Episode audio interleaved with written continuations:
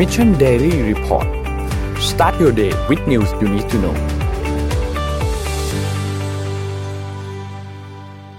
สวัสดีครับยินดีต้อนรับเข้าสู่ Mission Daily Report ประจำวันที่ 20 สิงหาคม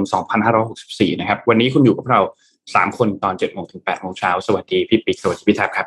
สวัสดีครับ ครับ วันนี้ครับ สวัสดีครับ สวัสดีครับ เริ่มต้น วันสุดท้ายของสัปดาห์ครับ วันศุกร์แล้วนะครับ วันที่10นะครับ ไปเริ่มต้นอัปเดตตัวเลขต่างๆกันก่อนเลยครับ ว่าเป็นอย่างไรบ้างนะครับ เริ่มต้นที่อันแรกครับ ไปดูจำนวนผู้ที่ได้รับการฉีดวัคซีนก่อนครับ ผู้ได้รับการฉีดวัคซีนล่าสุดได้ 548,311 โดสนะครับสำหรับวันที่ 18 ที่ผ่านมานะครับ ซึ่งเป็นตัวเลขที่ดีเลย เป็นตัวเลขที่สูงมากนะครับ ฉีดไปทั้งหมด รวมแล้วเนี่ย 25.1 ล้านโดสครับ เป็นเข็มที่ 1 19.1 เป็นเข็มที่ 2 5.5 และเป็นเข็มที่ 3 ประมาณ 520,000 โดสนะครับ ความคืบหน้าในการฉีดวัคซีนครับ 100 ล้านโดสในสิ้นปีนี้ โดยไม่นับรวมวัคซีนเข็มที่ 3 นะครับ ตอนนี้เนี่ยฉีดวัคซีน 1 และ 2 รวมกันแล้วเนี่ย 24.6 ล้านนะครับ ต้องฉีดเพิ่มอีก 75.3 นะครับเป้าหมาย 100 ล้านโดสตอนนี้คิดเป็น 24.64%นะครับเพื่อจะบรรลุเป้าหมายให้ได้เนี่ยเราควรจะต้องฉีดได้ 558,000 โดสต่อวันนะครับแต่ว่าล่าสุดเนี่ยเราฉีดได้ประมาณ 540,000 ซึ่งก็ห่างเล็กน้อยห่างประมาณ 20,000นะครับถือว่าเป็นตัวเลขที่ค่อนข้างโอเคแล้วเราเหลือเวลาอีก 135 วันครับจะหมดปี 2564 คิดว่าน่าจะเป็นไปได้ไหมครับ ขึ้นอยู่กับการมาถึงของวัคซีนแต่ต้องถามว่าเอาวัคซีนอะไรอะ ถ้าอืมถ้านับรวมถ้าเอา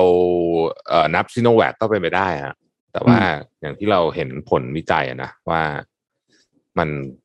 คือแต่ว่าคือดูแล้วเนี่ย ผมเอาพูดจริงๆนะ คิดว่าสิ้นปีเนี่ยซิโนแวคจะกลายเป็นวัคซีนที่ฉีดเยอะที่สุด ตอนนี้ก็ฉีดเยอะที่สุดนครับำแอสตราเซเนกาอยู่หน่อยหนึ่งนะฮะถูกต้องครับ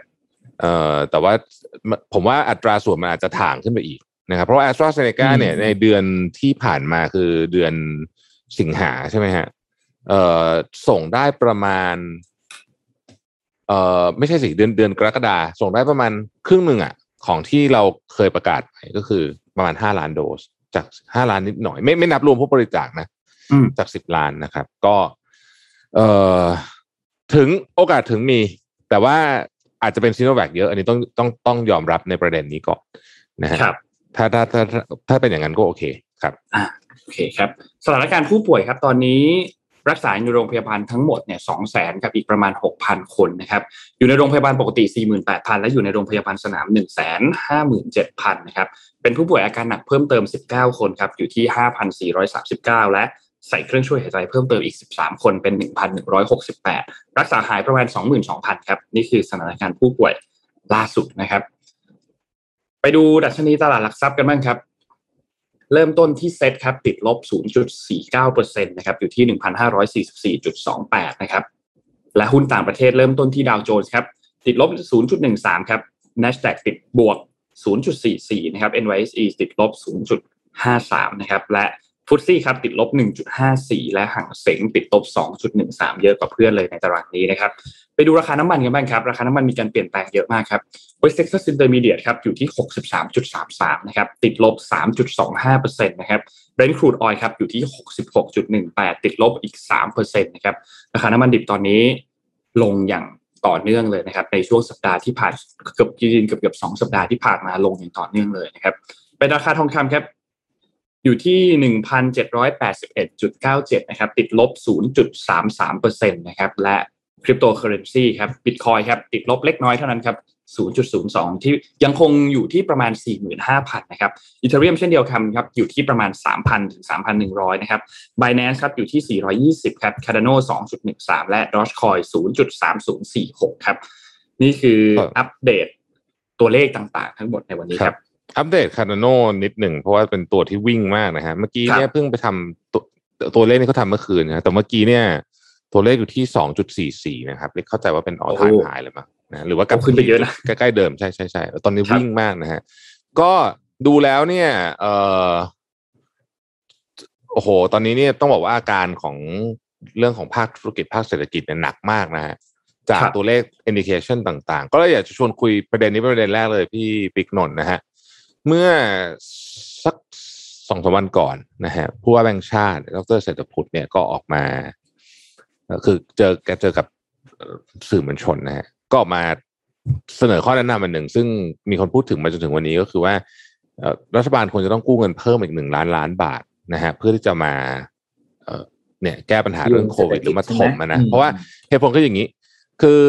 มันมีการคาดการณ์ตัวเลขจากธนาคารประเทศไทย เฉพาะภาคครัวเรือนอย่างเดียวเนี่ยนะครับ สิ่งที่ดรเศรษฐพุทธพูดคือว่ามีหลุมรายได้ คือหายได้หายไปอะผมรวมเลยนะสามปีอืมตั้งแต่อืมหกสามจนถึงหกห้าเนี่ยประมาณสองจุดหกล้านล้านบาทโดยประมาณนะฮะเอ่อซึ่งเราก็จะต่อเนื่องไปกับเรื่องการจ้างงานอะไรเยอะแยะเต็มไปหมดเลยเนี่ยนะฮะเอ่อแล้วก็ ธุรกิจที่กระทบหนักก็คือแน่นอนธุรกิจขนาดเล็กธุรกิจที่มีสายป่านสั้นนะครับและธุรกิจที่ผูกกับเรื่องของภาคบริการ คือตอนนี้ถ้าเรามาดู GDP อะ GDP ก็ไม่สูตรง่ายๆเนี่ยนะฮะเอ่อ GDP ของไทยเองเนี่ย ส่งออกดีขึ้นก็จริง แต่ว่า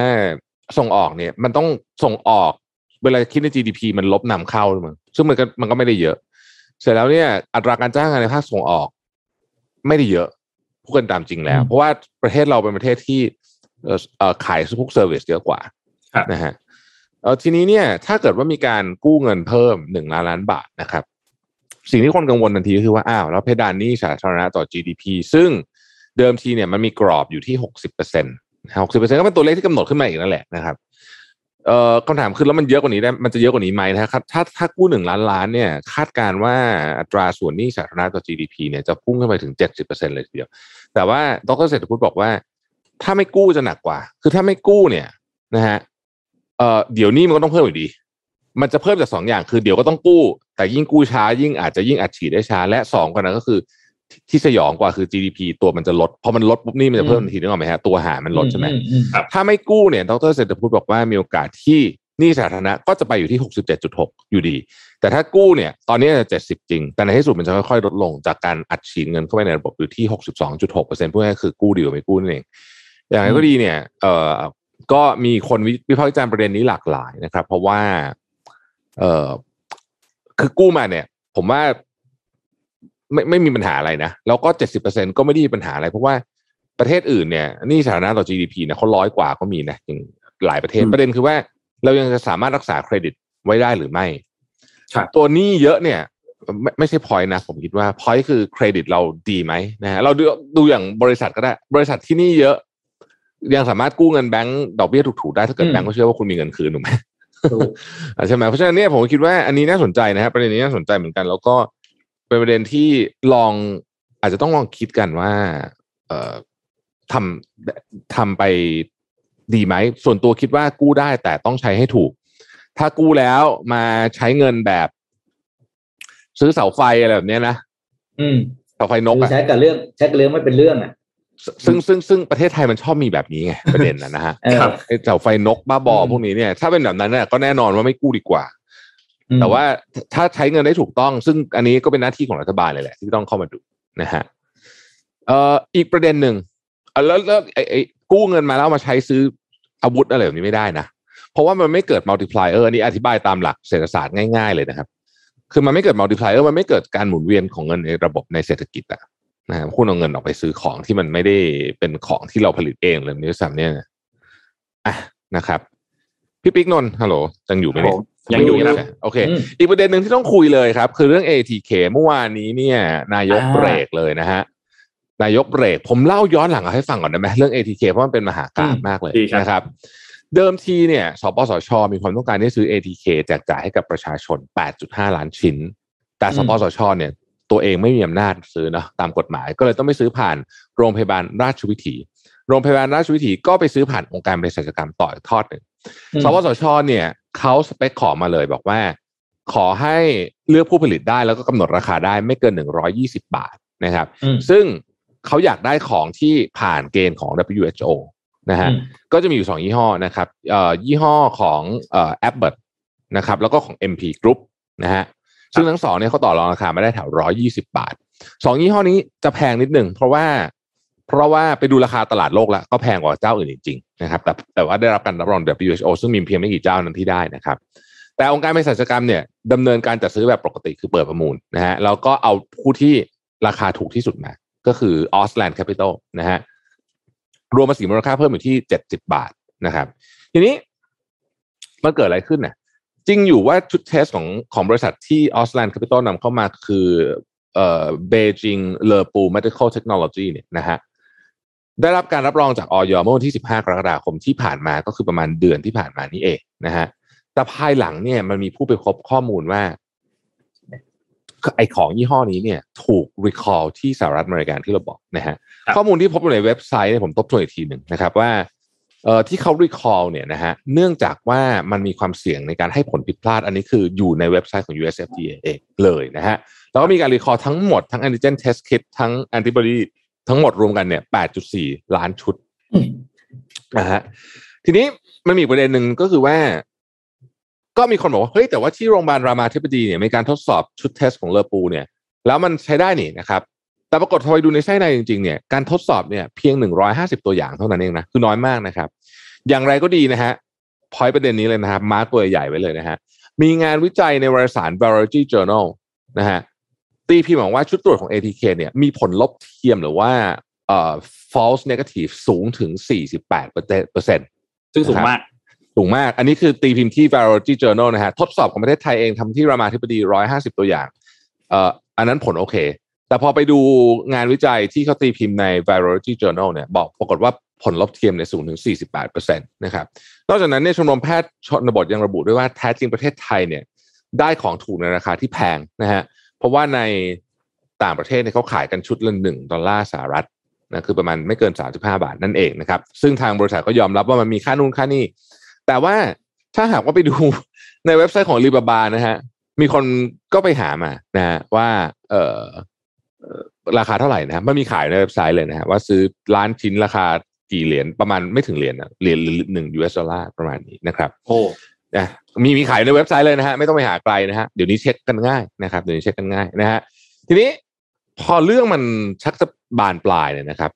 เอ่อนายกรัฐมนตรีก็มีข้อสั่งการผ่านมติครมเป็นนัยยะ ใช้คำว่าเป็นนัยยะเป็นการยับยั้งการจัดซื้อ ATK ของเล่อปู๋จำนวน 8.5 ล้านชุดอ๋อลืมบอกนิดนึง บริษัทนี้ออสแลนด์แคปิตอลเนี่ย นะฮะก็มีคนบอกว่าเอ้เจ้าของเขาก็ทำธุรกิจเยอะแยะนี่นะครับซึ่งก็ไปค้นพบว่าโอเคแหละเขามีบริษัทอื่นที่ทำธุรกิจที่เป็นธุรกิจขนาดที่ค่อนข้างใหญ่เนี่ยนะครับ แต่ว่าบริษัทออสแลนด์แคปิตอลเองเนี่ยเอ่อมียอดขายหลักหมื่นมาสองหมื่นบาทไม่ใช่หมื่นล้านนะหมื่นบาทมาหลักหมื่นหลักพันเนี่ยมาสามสองสามปีนะฮะก็คือพูดง่ายๆว่าไม่มีการดำเนินธุรกิจอะไร แต่ที่มันนั่นกว่านั้นก็คือว่าพบว่านะครับเอ่อเจ้าของบริษัทเนี่ยนะฮะ เป็นเพื่อนร่วมรุ่นวปอ61 กับคุณอนุทินชาญวิรกุลรองนายกรัฐมนตรีรัฐมนตรีสาธารณสุขนะฮะซึ่งมันก็อาจจะเป็นเรื่องบังเอิญก็ได้นะฮะครับก็เราก็อาจจะมีเพื่อนทำธุรกิจก็ได้แต่บังเอิญบังเอิญว่ามันมีคำถามค่อนข้างเยอะนะครับนายกรัฐมนตรีก็เลยเบรกนะฮะเพราะว่ามีข้อกังขาค่อนข้างเยอะ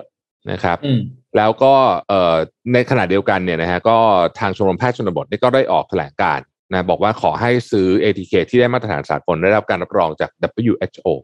นะฮะครับ ณถึงตอนนี้ก็คือถูกเบรกอยู่นะครับ แต่เอาว่ากันตามกฎหมายเลยนะ ถ้าสมมติว่าไม่ซื้อปุ๊บเนี่ยนะครับ บริษัทนี้ออสแลนด์เนี่ยสามารถฟ้องร้ององค์การเภสัชได้แล้วก็จะเป็นลักษณะของเขาใช้คำว่าอะไรนะพี่ปิ๊กค่าโง่ปะทางโง่ทางด่วนประมาณนั้นนะอะที่ปเขาระเรียมากณกันนั้นนะประมาณนั้นนะฮะคืมีโอกาสเป็นไปได้แพ้สูงอ่าต้องบอกแบบแพ้นี้ด้วยข้อสัญญา ต้องบอกแพ้ด้แบวยบข้อนี้สัญญาที่ตกลงไว้อืมเพราะว่าจริงๆเขาคือเนี่ยทำมาถูกต้อง ไม่มีอะไรผิด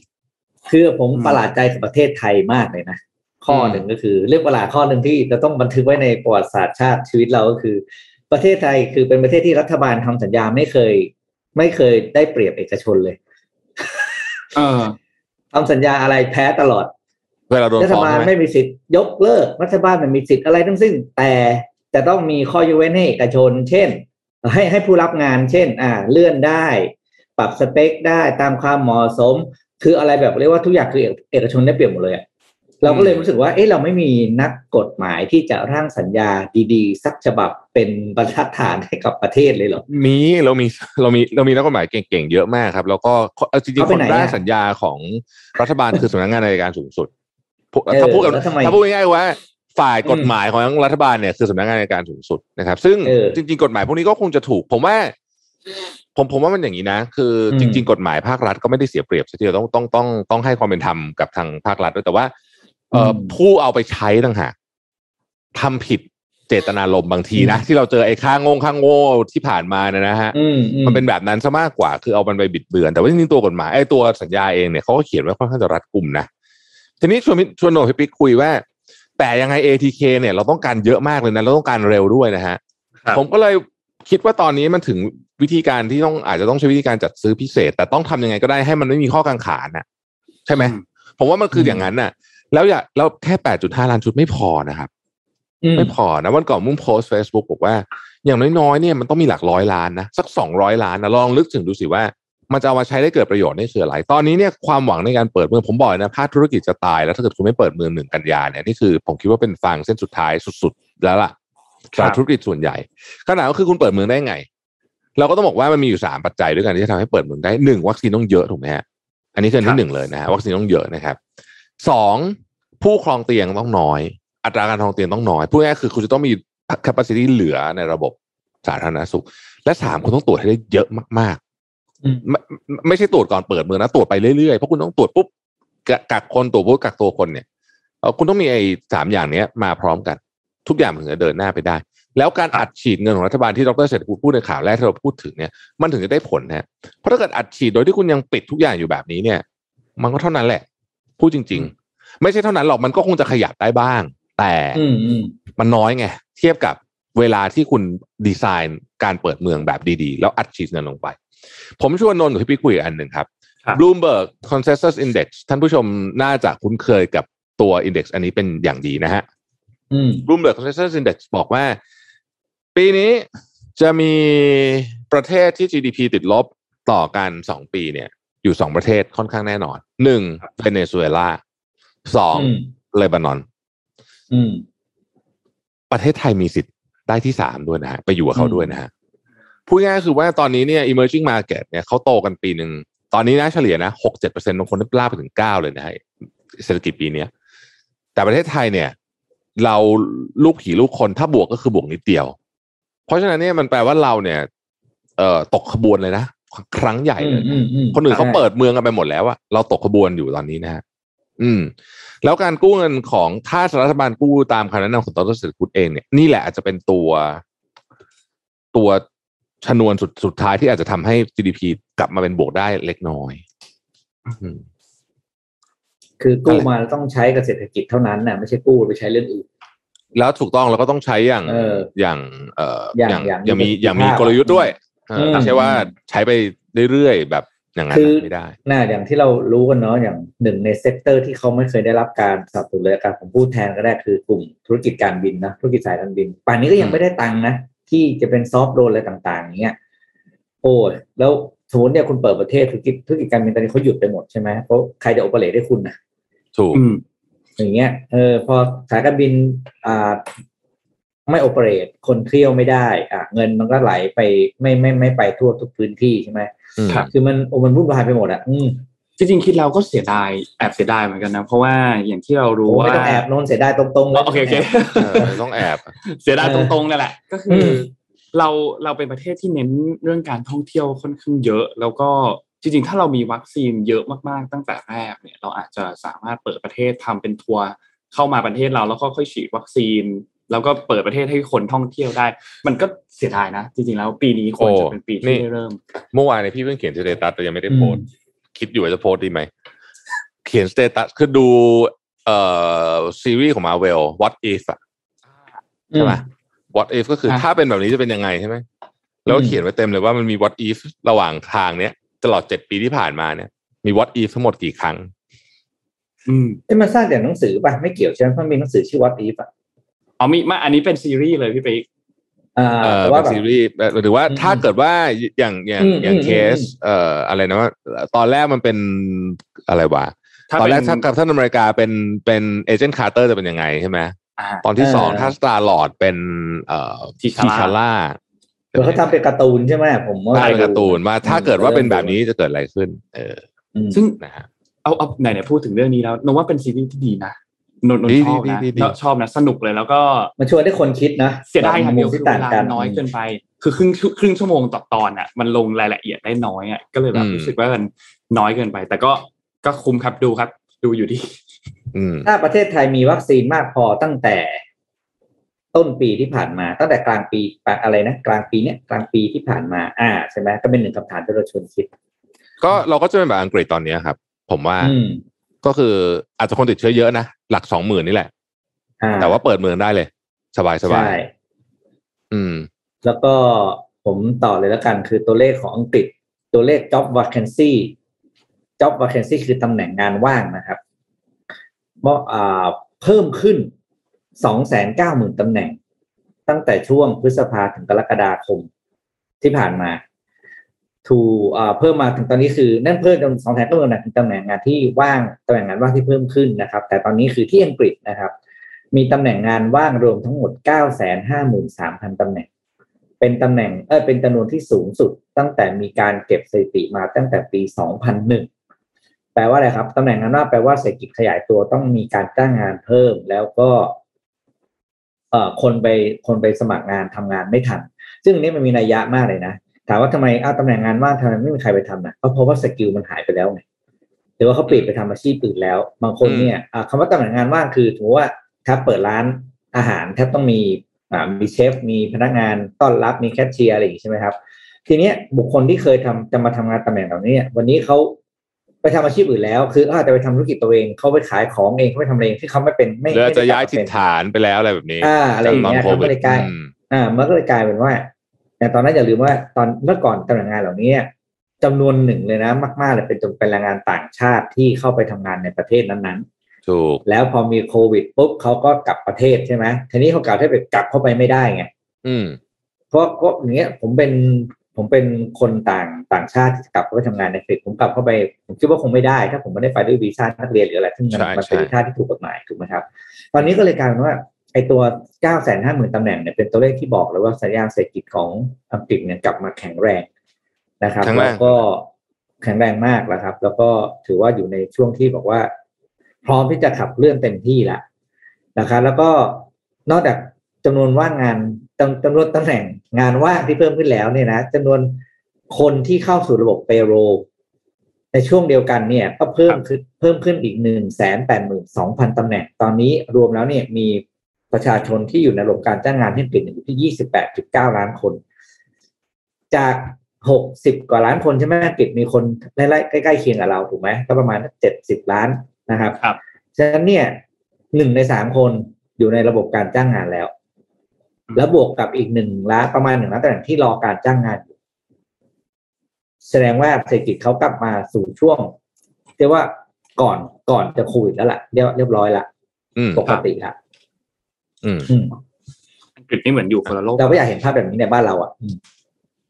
เหมือนเขาอยู่คนละโลกกับเรามันเรา เออเหลืออยู่ใช่คนละโลกกับเราโลกคู่ขนานโลกคู่ขนานเป็น multiverse เออเป็น multiverse ทั้งไงอืมคุณพาไปดูครับอีกอันหนึ่งยังอยู่ที่อังกฤษครับ เป็นงานวิจัยที่ออกซ์ฟอร์ดครับอืมซึ่งงานวิจัยตัวนี้เนี่ยน่าสนใจมากสำนักข่าว AFP เนี่ยนะครับ จริงๆ แล้วเมื่อวานนี้อาจารย์นัทวุฒิพอทวีเองก็มีการโพสต์ เกี่ยวกับงานวิจัยอันนี้เช่นเดียวกันนะครับ คืองานวิจัยอันนี้เนี่ยเขาทำงานเขาทำวิจัยเป็นเอาข้อมูลทางสถิติ ของวัคซีน Pfizer BioNTech กับวัคซีน AstraZeneca มาเปรียบเทียบกัน ซึ่งก็คือเป็นชนิดของ mRNA กับอีกอันหนึ่งเป็นชนิดของ viral vector ใช่ไหมครับทีนี้งานวิจัยเนี่ยเพิ่งได้รับการตีพิมพ์เมื่อวานนี้เองวันที่ 19 นะครับ โดยพอตีพิมพ์แล้วเนี่ยก็ต้องรอผ่านทาง peer review ก่อน ก็คือให้มีผู้เชี่ยวชาญทางด้านนี้เนี่ย มาตรวจสอบตัวรายงานที่ตีพิมพ์อันนี้งานวิจัยที่ตีพิมพ์อันเนี้ยอีกทีหนึ่งแต่ข้อมูลผลการวิจัยเนี่ยน่าสนใจครับเขาบอกว่าในช่วงแรกๆเนี่ยไฟเซอร์ฉีดไปแล้วเนี่ยภูมิคุ้มกันเนี่ยนะครับมีประสิทธิภาพดีมากกว่า อย่างมีนัยสำคัญ อันนี้ข้อมูลบอกแบบนั้น เมื่อเทียบกับ a s t r a z เซ e c a นะครับอันนี้ทั้ง 2 อันเนี่ยนับในขณะที่ฉีดครบโดสคือฉีดครบ 2 โดสเป็นที่เรียบร้อยแล้ว แต่ว่าพอหลังจากผ่านไปแล้วประมาณสัก4-5เดือนหลัง 3 เดือนเป็นต้นไปเนี่ย พบว่าประสิทธิผลของวัคซีนยังโอเค ยังอยู่ในระดับที่ใกล้เคียงกัน แต่ตัวเลขของไฟเซอร์เนี่ยตกลงมาเล็กน้อย ในขณะเดียวกันตัวเลขของ AstraZeneca ยังคงสูงอยู่ แต่คำว่าตกลงมาเล็กน้อยของไฟเซอร์เนี่ยยังถือว่ามีประสิทธิภาพที่สูงมากอยู่นะครับเพราะว่าวัคซีนของไฟเซอร์เนี่ยตั้งแต่เริ่มต้นแล้วเนี่ยมันก็มีประสิทธิภาพสูงมาตั้งแต่หมายถึงว่าตั้งแต่เริ่มฉีดเนี่ยนะครับ ซึ่งพอการทำวิจัยอันนี้เนี่ย หลังจากที่ทำออกมาแล้วนี่นะครับ ต้องบอกว่ามันเป็นงานวิจัยที่ค่อนข้างน่าสนใจมาก เพราะว่าหนึ่งเลยคือ พอเราเห็นแล้วว่าตัวไฟเซอร์เนี่ยนะครับมันมีประสิทธิภาพสูงในช่วงแรก แต่หลังจากนั้นแอสตราเซเนกายังคงสูงอยู่เนี่ยก็มันก็ทำให้อาจจะมีตัวแปรอะไรบางอย่างที่เปลี่ยนไปพอสมควรเหมือนกันและอีกอันหนึ่งก็คือเขาพบว่าผู้ที่ติดเชื้อแล้วหายป่วยและฉีดวัคซีนเนี่ยนะครับ พบว่ามีประสิทธิภาพทำให้วัคซีนเนี่ยยังคงประสิทธิภาพ นานยิ่งขึ้น นั่นหมายความว่ามีโอกาสที่จะเกิด herd immunity ได้มากยิ่งขึ้นด้วย ซึ่งมันแปลว่าเป็นไปได้นะครับ ส่วนอีกอันนึงคือเรื่องของตัวประสิทธิภาพว่าถ้าหากว่าการฉีดเข็มที่2เนี่ยรอนานมากกว่า 9 สัปดาห์หรือน้อยกว่า 9 สัปดาห์เนี่ยยังไม่สามารถที่จะอธิบายเรื่องของการตกลงของประสิทธิภาพของวัคซีนตัวไฟเซอร์ได้ อันนี้ก็ต้องรอไปก่อนนะครับ ซึ่งงานวิจัยอันนี้เนี่ยเป็นงานวิจัยที่ก็ สรุปออกมาจากอ็อกซ์ฟอร์ดยังไม่ได้รับการ peer review มีเพียงแค่งานวิจัยที่ถูกตีพิมพ์ออกมาเมื่อวานนี้เท่านั้นก็ต้องรอการยืนยันว่าข้อมูลนี้มีความน่าเชื่อถือมากน้อยแค่ไหนต่อไปหลังจากนี้ด้วย แต่ก็อาจจะเป็น game changer อีกอันหนึ่งครับสำหรับวัคซีนในเวอร์ชันที่ 2 อาจจะมีการปรับปรุงนู่นนี่ต่างๆ ในวัคซีนเวอร์ชันถัดไปนะครับแต่ก็มีการยืนยันว่าวัคซีนทั้ง 2 ตัวนี้เนี่ยเมื่อเจอกับสายพันธุ์เดลต้าเนี่ยก็มีประสิทธิภาพน้อยลงอย่างชัดเจนเช่นเดียวกันนะครับ นี่ก็เป็น ข้อมูลที่ถูกตีพิมพ์มาจากที่มหาวิทยาลัยอ็อกซ์ฟอร์ดครับอะอยู่ที่เรื่องวัคซีนผมขออนุญาตรวบข่าวเรื่องวัคซีนต่อกันเลยก็แล้วกันนะฮะครับที่สหรัฐอเมริกาเนี่ยนะครับนิวยอร์กไทมส์ก็รายงานว่ารัฐบาลของโจไบเดนเนี่ยมีมติเห็นชอบที่จะฉีดวัคซีนโควิด -19 เข็มที่ 3 ให้กับประชาชนนะฮะเอ่อโดยนะครับจะเริ่มฉีดประมาณปลายเดือนกันยานี้ 20 กันยายนนะฮะดร.แอนโทนี่ฟาวซี่บอกว่ามีสัญญาณชัดเจนมากแล้วว่าภูมิคุ้มกัน ตกลงแล้วก็วัคซีนเนี่ย หลังจากได้รับครบ 2 โดสปุ๊บเนี่ยความสามารถในการป้องกันเดลต้า variant เนี่ยก็ก็ลดลงไปเยอะพอสมควรนะครับทุกคนที่ได้รับการฉีดวัคซีนไปของประชาชนสหรัฐเนี่ยนะฮะรวมถึงคนที่ฉีดจอห์นสันและจอห์นสันด้วยเนี่ยก็จะต้องรับวัคซีนเข็มกระตุ้นเช่นเดียวกันนะครับด้านทำเนียบขาวก็ออกแถลงการยืนยันแผนการดังกล่าวโดยโจไบเดนได้กล่าว ในแถลงการว่าวัคซีนเข็มกระตุ้นจะช่วยเพิ่มภูมิ แล้วก็ ภูมิคุ้มกันในการป้องกันโรคโควิด -19 แก่ประชาชนนะครับ ทีนี้เรื่องวัคซีนเนี่ยผมขอไปต่ออีกอันหนึ่งนะฮะทีมงานช่วยเอาสไลด์ที่เป็นรายงานพิเศษขึ้นให้ด้วยนะครับ เรื่องวัคซีนนะฮะเอ่อมันมีรายงานใน Big Read นะฮะ Financial Times Big Read เนี่ยว่าเอ่อเรื่องของโรงงานผลิตวัคซีนนะฮะว่า คือตอนนี้ฝรั่งเนี่ยเขาคิดไปถึงการระบาดครั้งต่อไปแล้วนะ ว่าจะเอาไงดีนะฮะถ้าการระบาดครั้งต่อไปเกิดขึ้นเนี่ยจะเอาไงดีนะครับใน Financial Times เนี่ยเขาก็บอกว่าหากว่าการระบาดครั้งต่อไปเกิดขึ้นเนี่ย ที่หรือว่าห่วงโซ่ประทานในการผลิตวัคซีนเนี่ยนะครับ น่าจะเป็นประเด็นที่ได้รับการถกเถียงเยอะพอสมควรเรามาดูครับว่าเวลาผลิตวัคซีนเนี่ยมันทำยุ่งยากขนาดไหน คือเวลาผลิตวัคซีนเนี่ยนะครับผมอธิบายเร็วๆแบบนี้เลยเนี่ยนะว่า วัคซีนเนี่ยนะครับอย่างไฟเซอร์เนี่ยนะฮะคุณเชื่อไหมว่าวัตถุดิบเนี่ยมาจาก 19 ประเทศนะฮะมีวัตถุดิบ 280 ชนิดแต่มาจาก 19 ประเทศเยอะมากเลยนะฮะเพราะฉะนั้นเนี่ย แม้คุณจะเป็นประเทศอย่างสหรัฐอเมริกาเองนะฮะในรายงาน Financial Times ว่ามันแทบจะเป็นไปไม่ได้เลยที่คุณจะผลิตทั้งหมดเสร็จในประเทศคุณเองนะครับ ทั้งในแง่ของเรื่องความซับซ้อนของ supply chain นะครับ วัตถุดิบศักยภาพโรงงานบุคลากรเทคโนโลยีนะฮะอย่างบริษัทเอ่อเวเนวาเนี่ยที่อยู่ที่อังกฤษนะอยู่ที่อังกฤษเขาจะอยู่ที่สกอตแลนด์นะครับ ก็ยังบรรจุขวดเองไม่ได้ต้องส่งไปที่ สวีเดนอะไรแบบนี้นะฮะ อันนี้คือเข้าใจเป็นแอสตราเซเนกาคือตอนนี้เนี่ยเขาบอกว่าความยากลำบากเรื่องนี้เนี่ย มันมันมันมันจะทำให้อนาคตเนี่ยการคิดแผนเรื่องนี้ต้องมันกลายเป็น national security คือผู้เชี่ยวชาญเนี่ยกังวลว่าทางรัฐบาลอาจไปลงทุนในเทคโนโลยีที่ตกยุคหรือไปสนับสนุนบริษัทที่ไม่สามารถตามนวัตกรรมใหม่ ๆ ได้ทันนะครับ โดยเขายกตัวอย่างว่าอย่าง mRNA เนี่ยในช่วงก่อนการระบาดไม่มีรัฐบาลใดลงทุนในการศึกษาความสามารถอย่างจริงจังเลยนะฮะ นอกจากนี้เนี่ยมันยังมีประเด็นเรื่องของความพร้อมบุคลากรด้วยนะครับ เพราะว่าตลาดต้องการที่จะทำวัคซีนที่ผลิตยาได้เร็วเนี่ยนะคือในทฤษฎีเนี่ยเขาบอกว่าในทฤษฎีเนี่ยนะมันมีคนเคยเขียนไว้ในนะฮะซึ่งเป็นเป็นทฤษฎีเฉยๆเนี่ยนะเราสามารถ develop วัคซีนได้ภายใน8สัปดาห์ เวลาคุณเจอโรคใหม่ ถ้าเกิดคุณพร้อมทุกอย่างจริงๆ8สัปดาห์เองนะน้อยมากเลยนะฮะแต่ว่าในความเป็นจริงเนี่ยเอ่อมันไม่ใช่อย่างนั้นอย่างที่เราทราบกันนะฮะมันมันใช้เวลานานกว่านั้น แต่ว่าเขาบอกว่าการระบาดของโรคใหญ่ๆ แบบนี้ครั้งต่อไปเนี่ยมนุษย์อาจจะไม่มีเวลาเยอะพอขนาดหนึ่งปีที่จะทำวัคซีนด้วยซ้ำนะฮะอะ part ถัดไปครับภาพถัดไปนะครับ ความพร้อมของยารักษาโรคนะฮะเมื่อเวลามีโรคระบาดเนี่ยประชาชนก็จะล้มป่วยมากขึ้นทำให้โรงพยาบาลเนี่ยขาดแคลนยารักษาโรคนะครับ หลายประเทศ เช่นสหรัฐหรือฝรั่งเศสเนี่ยนะครับฝรั่งเศสเขาก็เป็นเจ้าของบริษัทยาขนาดใหญ่ มีแผนเนี่ยจะเรียกบริษัทยาสัญชาติตัวเองเนี่ยกลับมาตั้งโรงงานผลิตยาในประเทศ แต่ว่าบริษัทเอกชนก็มีความกังวลเกี่ยวกับความสามารถในการทำกำไรนะครับเพราะว่าปัจจุบันนี้ยาที่เป็นเจเนริกเนี่ยทำกำไรแทบไม่ได้เลยนะนนี้เป็นผลจากนโยบายของรัฐบาลเองด้วยนะครับเพราะฉะนั้นพูดง่ายคือว่าแรงจูงใจยังไม่พอแล้วกันตอนนี้นะครับ ถัดไปนะฮะการกระจายฐานผลิตอาจจะไม่ตอบโจทย์ คือว่าแม้ว่าบางบริษัทเนี่ยจะมองว่าเอ่อการมีโรงงานที่มีขนาดใหญ่และมีความสามารถสามารถหลากหลายเป็นเรื่องที่ดี แต่บางบริษัทไม่คิดแบบนั้นนะฮะโดยพราะเขามีความคิดว่า การขยายฐานการผลิตไปในที่ต่างๆ ทั่วโลกเนี่ย จะทำให้วัคซีนถูกกระจายได้ดีมากขึ้นอย่างไรก็ดีเนี่ยบริษัทเหล่านั้นที่กระจายฐานการผลิตไปเนี่ยต้องมีความเสี่ยงเกี่ยวกับเรื่องของการนำเข้าวัตถุดิบนะครับ 80%ของสารตั้งต้นของยาอะไรก็ตามเนี่ยนะฮะโดยเฉลี่ยเนี่ยมาจากจีนแล้วก็อินเดียทั้งสิ้นนะฮะอย่างไรก็ดีเนี่ยจากเรื่องนี้ที่เกิดขึ้นเรื่องโควิดเนี่ยก่อนหน้านี้ก็ไม่ค่อยมีใครมีปัญหาอะไรเท่าไหร่แต่พอเรื่องโควิดเกิดขึ้นเนี่ยทำให้สหรัฐและยุโรปเนี่ยมีแผนที่จะผลิตตัวสารตั้งต้น ในในประเทศตัวเองมากขึ้นไม่ใช่เฉพาะวัคซีนแต่เป็นทุกชนิดเลยเนี่ยนะครับ คือเวลาจะทำยาเนี่ยมันจะต้องมีสารตั้งต้นมาก่อน สารตั้งต้นเนี้ยมันจะเป็นพวกชื่อเคมีนะฮะแล้วมันก็จะกลายเป็นสิ่งเรียกว่า active pharmaceutical ingredient ที่พูดถึงยาปกตินะฮะเสร็จแล้วมันก็จะมาอัดใส่เม็ดใส่หลอดแล้วก็ว่ากันไปนะฮะทีนี้สองประเด็นที่รายงานฉบับนี้บอกก็คือว่าหนึ่งคือเป็นเรื่องของทรัพย์สินทางปัญญานะครับ แน่นอนนะฮะว่าไอของพวกนี้เนี่ยมันราคาแพงแต่มันก็มีการคุยว่าเฮ้ยถ้าเกิดกรณีฉุกเฉินแบบแบบ กรณีวัคซีนเนี่ยเราสามารถยกเลิกแพทเทนแล้วก็ให้ใครผลิตก็ได้ไหมนะครับ ซึ่งมันก็มีความกังวลยังถกเถียงไม่จบนะฮะประเด็นนี้แต่ปัจจุบันนี้ยังไม่ได้นะฮะยังไม่ได้นะครับเอ่ออันที่สองคือเรื่องของการกระจายวัคซีนนะครับ คือปัจจุบันนี้การผลิตวัคซีนเนี่ยกระจุกตัวที่สหรัฐ ยุโรปจีนแล้วก็อินเดียนะฮะซึ่งประเทศเหล่านี้ก็แน่นอนนะฮะก็ต้องกระจายให้ประชาชนตัวเองก่อนถูกไหมฮะแล้วก็ค่อยเอ่อกระจายให้กับประเทศอื่น ๆนะครับ อย่างกรณีผู้เชี่ยวชาญบอกว่า ถ้าครั้งหน้ามีโรคระบาดอีก หรือแม้แต่ครั้งนี้ก็ตามเนี่ยนะฮะควรจะกระจายวัคซีนให้เท่าเทียมกว่านี้ แล้วก็ควรจะมีสนธิสัญญาว่าด้วยโรคระบาดนะฮะที่จะช่วยเหลือประเทศที่ยากจนกว่าด้วยนะครับ อันนี้ก็เป็นเรื่องของวัคซีนนะครับที่เรื่องโรงงานแหละผู้ผลิตนะฮะที่ตอนนี้อย่างที่บอกนะฮะเขามองไปข้างหน้าแล้วเตรียมรับครั้งต่อไปแล้วครับนะครับ ก็หนูก็มีคำถามที่ผมก็อยากรู้เหมือนกันนะเอออย่างเราเนี่ยอย่างชุด ATK เนี่ยเออทำไมเราบ้านเราว่าเราไม่ค่อยมีโรงงานที่เกี่ยวกับทั้งสินค้าทางการแพทย์แบบเชิงเชิงแบบธุรกิจไบโอเทคใช่ไหมเออไม่ biotech ไม่ค่อยมีเนอะไม่ค่อยมี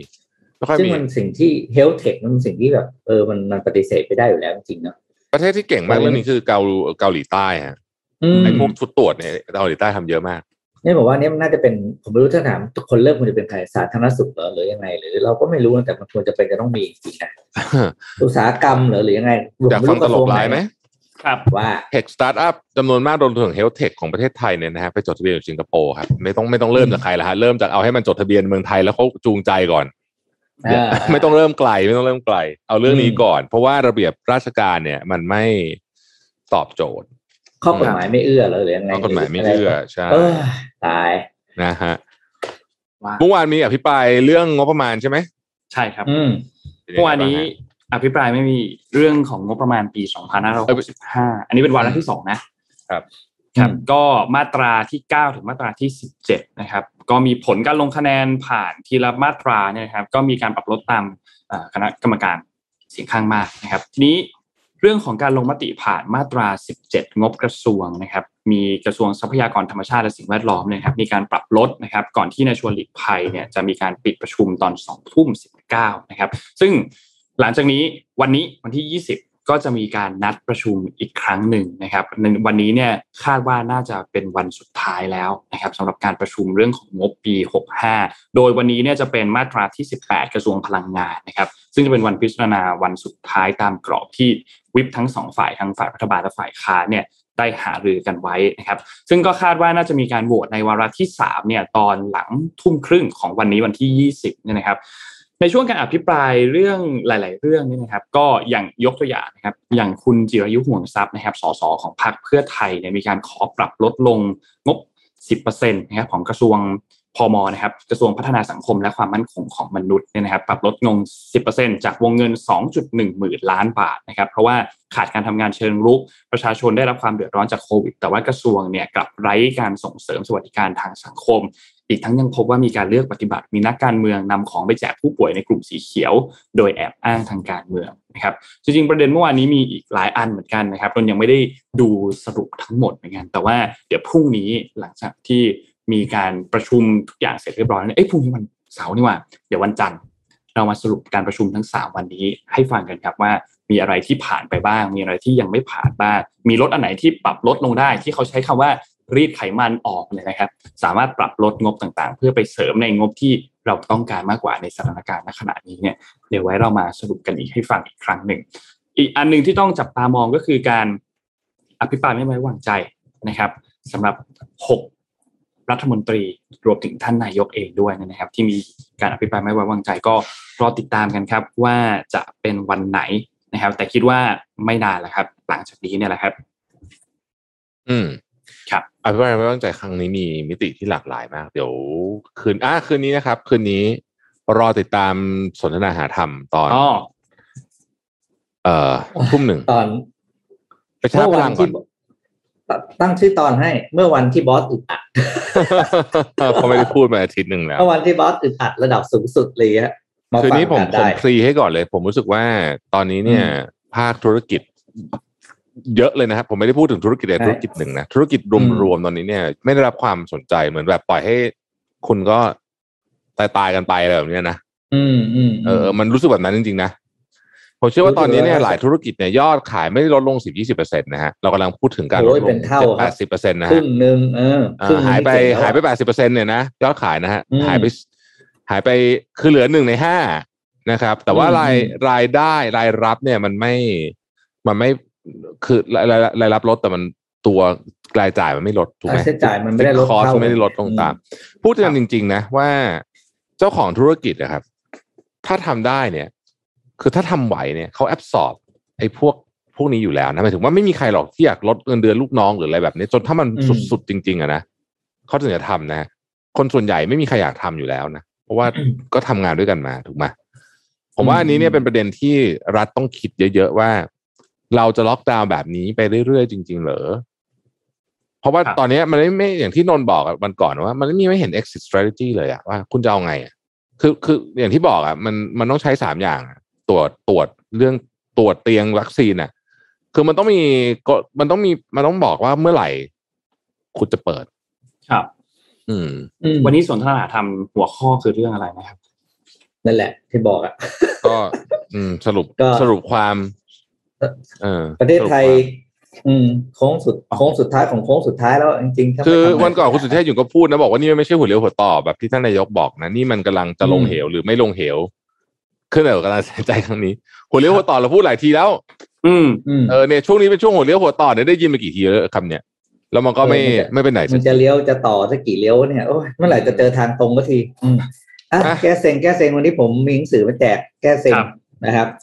หนังสือที่เราเคยรีวิวไปแล้วใน already นะครับ ชื่อโปรดออกโอบกอดมนุษย์ลูกนะครับอ่าโดยพี่แหม่มนะครับอ่าวีรพรนิติประภานะครับ นักเขียนซีไรส์สองสมัยอ่า ถามอะไรดี ถามว่าอะไรอย่างนี้แล้วกันนะผมถามเพราะว่าให้เขียนมาว่า what if อะของประเทศไทยอะ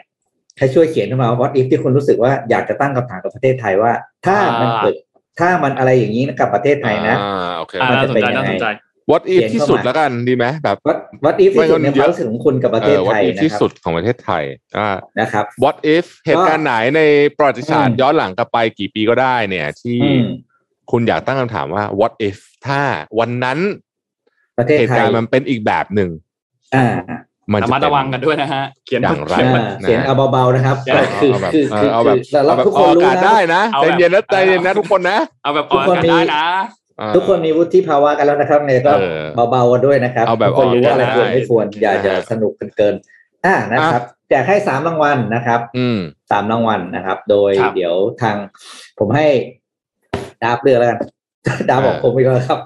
มาปาดเหงื่อกันเลยทีเดียวนะฮะมาคอมเมนต์แรกอ่าก็ดูเดือดแล้วโอเคอะปาดเหงื่อโอเค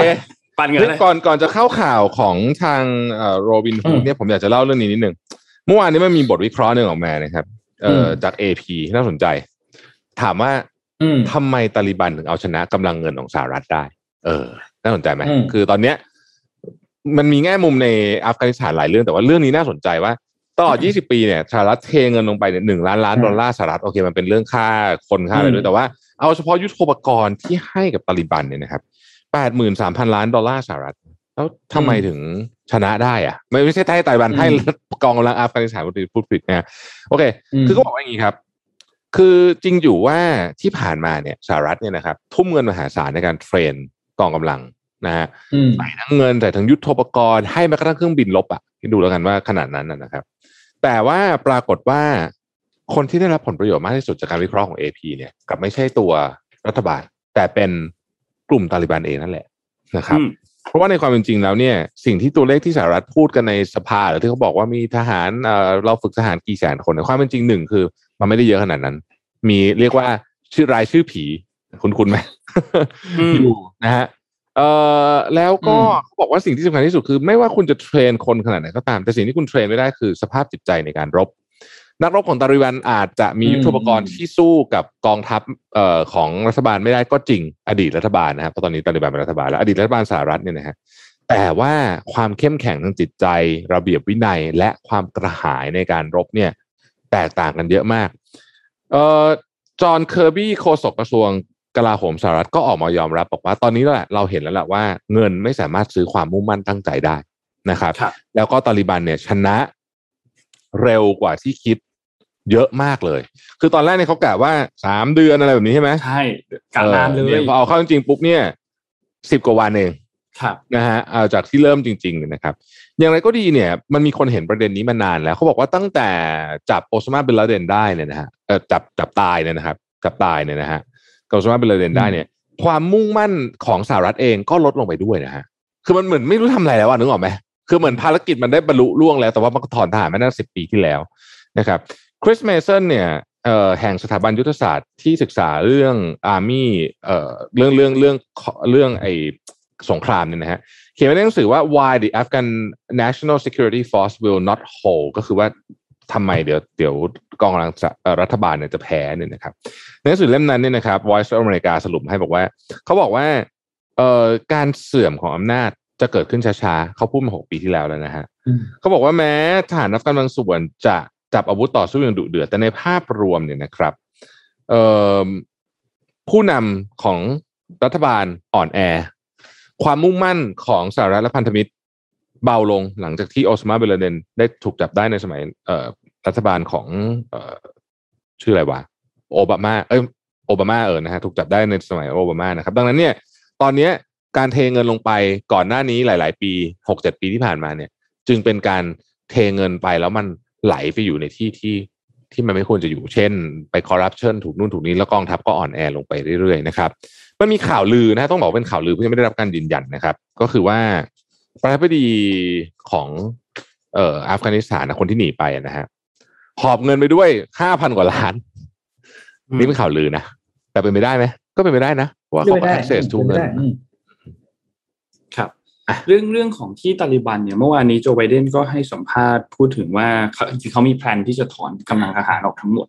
สิ้นเดือนนี้31สิงหาคมนี้ใช่ไหมครับ แต่ว่าอืม โจไบเดนเองก็บอกว่าอาจจะต้องอยู่ในอัฟกานิสถานนานกว่านั้นอีกนิดนึง เพราะว่ากำลังอพยพคนอยู่นะครับอพยพชาวอเมริกันออกมาจากพื้นใช่ที่ใช่ยังออกไม่หมดน่าจะต้องยังยังยังไม่หมด น่าจะต้องต่อเวลาออกไปอีกไม่รู้หนึ่งสัปดาห์สองสัปดาห์หรืออาจจะเป็นหนึ่งเดือนนะครับ แต่เรื่องของสิทธิสตรีในอัฟกานิสถานก็เป็นเรื่องที่น่าเป็นห่วงมากเลยนะ เพราะว่าตอนนี้ก็เริ่มมีข่าวว่าเอ่อ ผู้หญิงบางคนไปทำงานไม่ได้ละอย่างเช่นล่าสุดที่ผมดูข่าวว่า CNN บอกว่าเขาไปสัมภาษณ์นักข่าวคนหนึ่งที่เป็นผู้หญิง ไม่ใช่นักข่าวของเขานะนักข่าวของเอ่อสื่อท้องถิ่น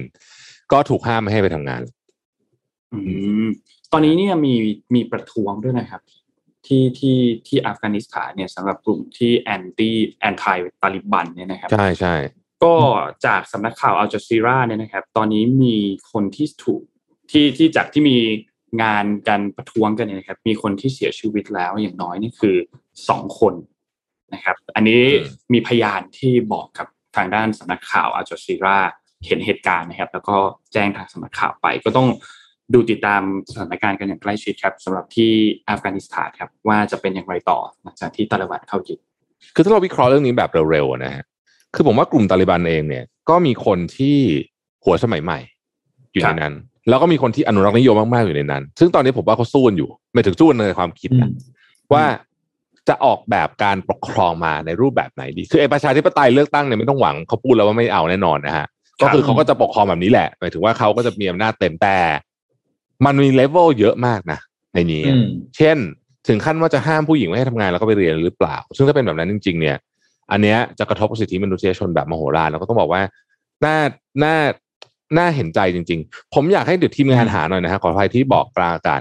อยากให้หารูปอัฟกานิสถานเมื่อสักห้าสิบปีที่แล้วอะเดี๋ยวจะให้ดูว่าอัฟกานิสถานเคยเป็นประเทศที่สวยงามแล้วก็เจริญมากนะครับอืมเออเดี๋ยวทีมงานหาปุ๊บได้เมื่อไหร่บอกพี่นะฮะอะไปอ่านข่าวอื่นต่อก่อนนนท์เบรกใหม่ด้วยเรื่องนี้รอครับ เป็นเรื่องเกี่ยวกับที่โรบินฮูดครับโรบินฮูดตอนนี้เนี่ย ด้วยความที่ร้านอาหารหลายๆร้านเอง เริ่มมีคนตัดสินใจทำร้านอาหารมากขึ้นด้วย บวกกับบางสถานการณ์ที่จากร้านที่มีแต่หน้าร้านไม่เคยทำ delivery เลยเนี่ยก็ต้องมาอืมทำ delivery ด้วยเขาก็เลยรวบรวมทริคมาให้ครับว่ามันมีทริคอะไรบ้างที่น่าจะช่วยให้ยอดขายของร้านคุณเนี่ยมันดียิ่งขึ้น โดยอันนี้เขาเน้นแต่ธุรกิจอาหารเท่านั้นนะ แต่ว่าใครที่ทำธุรกิจอื่นๆ อาจจะพอดึงเอาเคล็ดลับบางอันเนี่ยเอาไปใช้เพื่อดึงดูดลูกค้า เพื่อให้คนเนี่ยมาซื้อร้านเราได้มากยิ่งขึ้น แน่นอนว่าการดึงดูดลูกค้าเนี่ย ในยุคสมัยตอนนี้เนี่ยสิ่งหนึ่งที่สำคัญมากคือ storytelling ครับคือการเล่าเรื่องการสื่อสารไปหาลูกค้าว่า เราขายอะไรในโซเชียลมีเดียเรามีอะไรในแอปพลิเคชัน พวก packaging หรือพนักงาน หรือไปจนถึงอาหารถึงมือลูกค้าแล้วเนี่ยมันเกิดความผูกพันระหว่างลูกค้าแล้วก็ร้านค้าแบบไหนบ้าง ซึ่งลูกค้าเนี่ยต้องบอกว่าเขาใช้คำนี้ ซึ่งซึ่งนนชอบคำนี้มากนะ ลูกค้าจะได้อร่อยทั้งจากอาหารและจากเรื่องเล่า โดยวันนี้เนี่ยเขาก็เอาเทคนิคมาให้เราครับ ข้อแรกครับ ข้อแรกเนี่ยคือเล่าเรื่องด้วยภาพครับคำว่าการเล่าเรื่องด้วยภาพในที่นี้เนี่ยมันคือคนส่วนใหญ่เนี่ย มนุษย์เนี่ยเห็นภาพก่อนจะเห็นตัวหนังสืออยู่ล้ว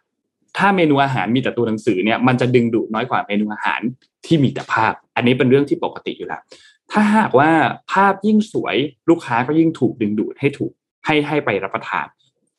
โรบินฮูดเนี่ยเขาไปเก็บสถิติมาครับเขาบอกว่าสถิติร้านอาหารที่ส่วนใหญ่ขายดีเนี่ยนะครับ มักจะเป็นร้านอาหารที่ใช้ภาพที่ใส่ลงไปในรายการอาหารเลย ซึ่งส่วนใหญ่ภาพอาจจะถูกถ่ายด้วยโทรศัพท์มือถือก็ได้ หรือว่าจะจ้างช่างภาพที่เป็นช่างภาพมืออาชีพมาก็ได้ ไปจนถึงขออนุญาตลูกค้าที่ซื้อสินค้าไป แล้วถ่ายลงรีวิว แล้วเอาภาพนั้นเนี่ย มาใช้มาโพสในโซเชียลมีเดียอีกครั้งหนึ่งมารีโพสอีกครั้งหนึ่งก็ได้ ซึ่งอันเนี้ยเป็นจุดสำคัญมากนะ ซึ่งนนเชื่อว่าพี่ๆทุกคนก็เป็นนะ เวลาที่เราจะสั่งอาหารเวลาจะทำอะไรเนี่ยดูภาพก่อนเลย ถ้าน่ากินเนี่ยเราก็ค่อยตัดสินใจอะโอเคน่าจะสั่งข้อที่สองครับคือการเล่าเรื่องด้วยรายละเอียดครับคำว่าเล่าเรื่องด้วยรายละเอียดเนี่ย ทุกคนอาจจะรู้ครับว่าข้าวผัดกะเพราเนี่ยมันหน้าตาเป็นยังไง แต่ถ้าข้าวผัดกะเพราของร้านเราหน้าตาเป็นยังไงเนี่ยลูกค้าอาจจะไม่รู้ เพราะฉะนั้นพอเราเล่าเรื่องด้วยภาพให้คนเห็นภาพแล้วเนี่ย อาจจะทำลองใส่รายละเอียดลงไปไหมยกตัวอย่างอย่างภาพเมื่อกี้ครับ ขอดูภาพขวดสีส้มเมื่อกี้ภาพนี้เนี่ยมันเป็นน้ำผลไม้ ก็จะมีหลาย ๆ ส่วนผสมอยู่ในนั้นอะอย่างเช่นมีแอปเปิลอยู่ในนั้น แล้วก็มีส่วนผสมอื่นๆก็ลองกรอกมาให้ดูว่าในนั้นเนี่ยมันมีอะไรบ้าง มีรายละเอียดอยู่ เมนูนี้ใช้วัตถุดิบอะไรบ้าง หรือจะเป็นเมนูอื่น ๆ ก็ได้ครับ ขอดูภาพถัดไปครับ เป็นเมนูอื่นๆเช่นอะอย่างเงี้ย ผัดพริกไทยดำอย่างเงี้ยนะครับเขาก็ลองแยกออกมาให้ดูเลยว่ามีเนื้อสัตว์อะไรบ้างให้เลือก มีผักอะไรอยู่ในนั้นบ้าง ใส่อะไรบ้างมีน้ำยา มีน้ำยำมีกระเทียมมีนู่นมีนี่ก็ลองใส่รายละเอียดเข้าไป และหลังจากนั้นครับข้อที่สามคือการเล่าเรื่องด้วยความใส่ใจครับเล่าเรื่องด้วยความใส่ใจในที่นี้เนี่ยคือให้ลูกค้าเนี่ยรู้ว่าเราใส่ใจใส่ความตั้งใจลงไปในการที่เราลงทำอาหารแบบไหน เช่น เรา ใช้ผักจากที่นี่เท่านั้นใช้ผักปลอดสารพิษเท่านั้น หรือว่าเราตื่นมาเคี่ยวน้ำซุปกระดูกหมูตั้งแต่เช้า หรือการจัดวางลงไปในจานลงไปในเพลทของคุณเนี่ย คุณจัดวางยังไง ซึ่งก็ต้องบอกว่าอีกอันหนึ่งที่น่าสนใจแล้วคนทำเยอะนะ เริ่มเห็นร้านอาหารทำเยอะมากขึ้น คือ การเขียนข้อความฝากไปถึงที่ลูกค้าด้วย เราจะเห็นแต่ตอนแรกๆเนี่ยช่วงแรกๆเราจะเห็นทำร้านกาแฟเนาะที่ ทำแบบเขียนข้อความเขียนนู่นเขียนนี่วาดรูปไปด้วย แต่เดี๋ยวนี้เนี่ยร้านอาหารก็เริ่มมีแปะโพสต์อิทมีแปะกระดาษมีเขียนวาดรูปลงไปบนถุงกระดาษที่เป็นถุง Delivery ส่งมาให้เนี่ยนอกจากอร่อยเรื่องเรื่องรสชาติแล้วเนี่ยก็ได้ความใส่ใจมาอีกอันหนึ่งด้วยนะครับข้อที่สี่ครับคือการเล่าเรื่องด้วยความคิดสร้างสรรค์ครับอาหารแบบเดียวกัน แต่ตั้งชื่อต่างกันเนี่ยก็ทำให้อาหารที่อาหารนั้นเนี่ยดูไม่ธรรมดานะยกตัวอย่างอันนี้ครับกะเพราปากแหกสู้โควิดเนี่ยกะเพราหมูสับพริกแห้งสูตรโบราณ กระเพราหมูชิ้นหมักพริกแห้งสูตรโบราณ ก็เป็นอีกอันหนึ่งที่ทำให้คนเนี่ยอาจจะรู้สึกสนใจ คือเขารู้แล้วแหละว่ามันเป็นกะเพราเนี่ยแต่ว่ามันพอเราเห็นกะเพราปากแตกเนี่ยเราก็รู้สึกว่าโหมันน่าจะต้องเผ็ดแน่ๆเลย หรืออีกอันนึงกะเพราหมูสามชั้นเปลี่ยนเป็นชื่อใหม่เป็นกะเพราหมูคอนโดอย่างเงี้ยเพราะว่าหมูสามชั้นมันเป็นแบบชั้นชั้นชั้นชั้นเหมือนเป็นคอนโดอย่างเงี้ยก็เป็นการสร้างสร้างชื่อมันขึ้นมาใหม่ เพื่อที่จะ ทำให้เกิดสิ่งที่เรียกว่าความสร้างสรรค์เกิดขึ้นมา คนอาจจะจำร้านของเราได้เลยรู้แล้วเป็นข้าวกะเพราแหละ แต่ร้านเนี้ยใช้ชื่ออื่นเขาก็อาจจะจำได้เป็น signature ของร้านเราไปเลย และสุดท้ายครับคือการเล่าเรื่องด้วยเป้าหมายในการทำร้านอาหารครับ